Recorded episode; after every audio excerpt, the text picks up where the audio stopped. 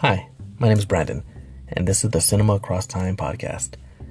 This podcast is going to be for you movie lovers out there that just enjoy good cinema, bad cinema. There's people that enjoy bad movies. Let's just be real.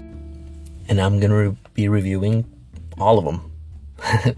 um, so the purpose of this podcast is just so people can, you know, sit down and relax for 30 minutes to an hour, just hearing my take on certain movies all the way across time from the 20th century to the 21st century. From movies like Gone with the Wind and to modern movies like Army of the Dead, Zack Snyder. My plan is to have friends, family, and just other guests come onto this podcast to just kind of see their take on things and maybe go back and forth with stuff that I like, stuff that I don't like, stuff that they like, stuff that they don't like. So this is just kind of the the trailer to kind of you know get the feel for me, feel for the podcast.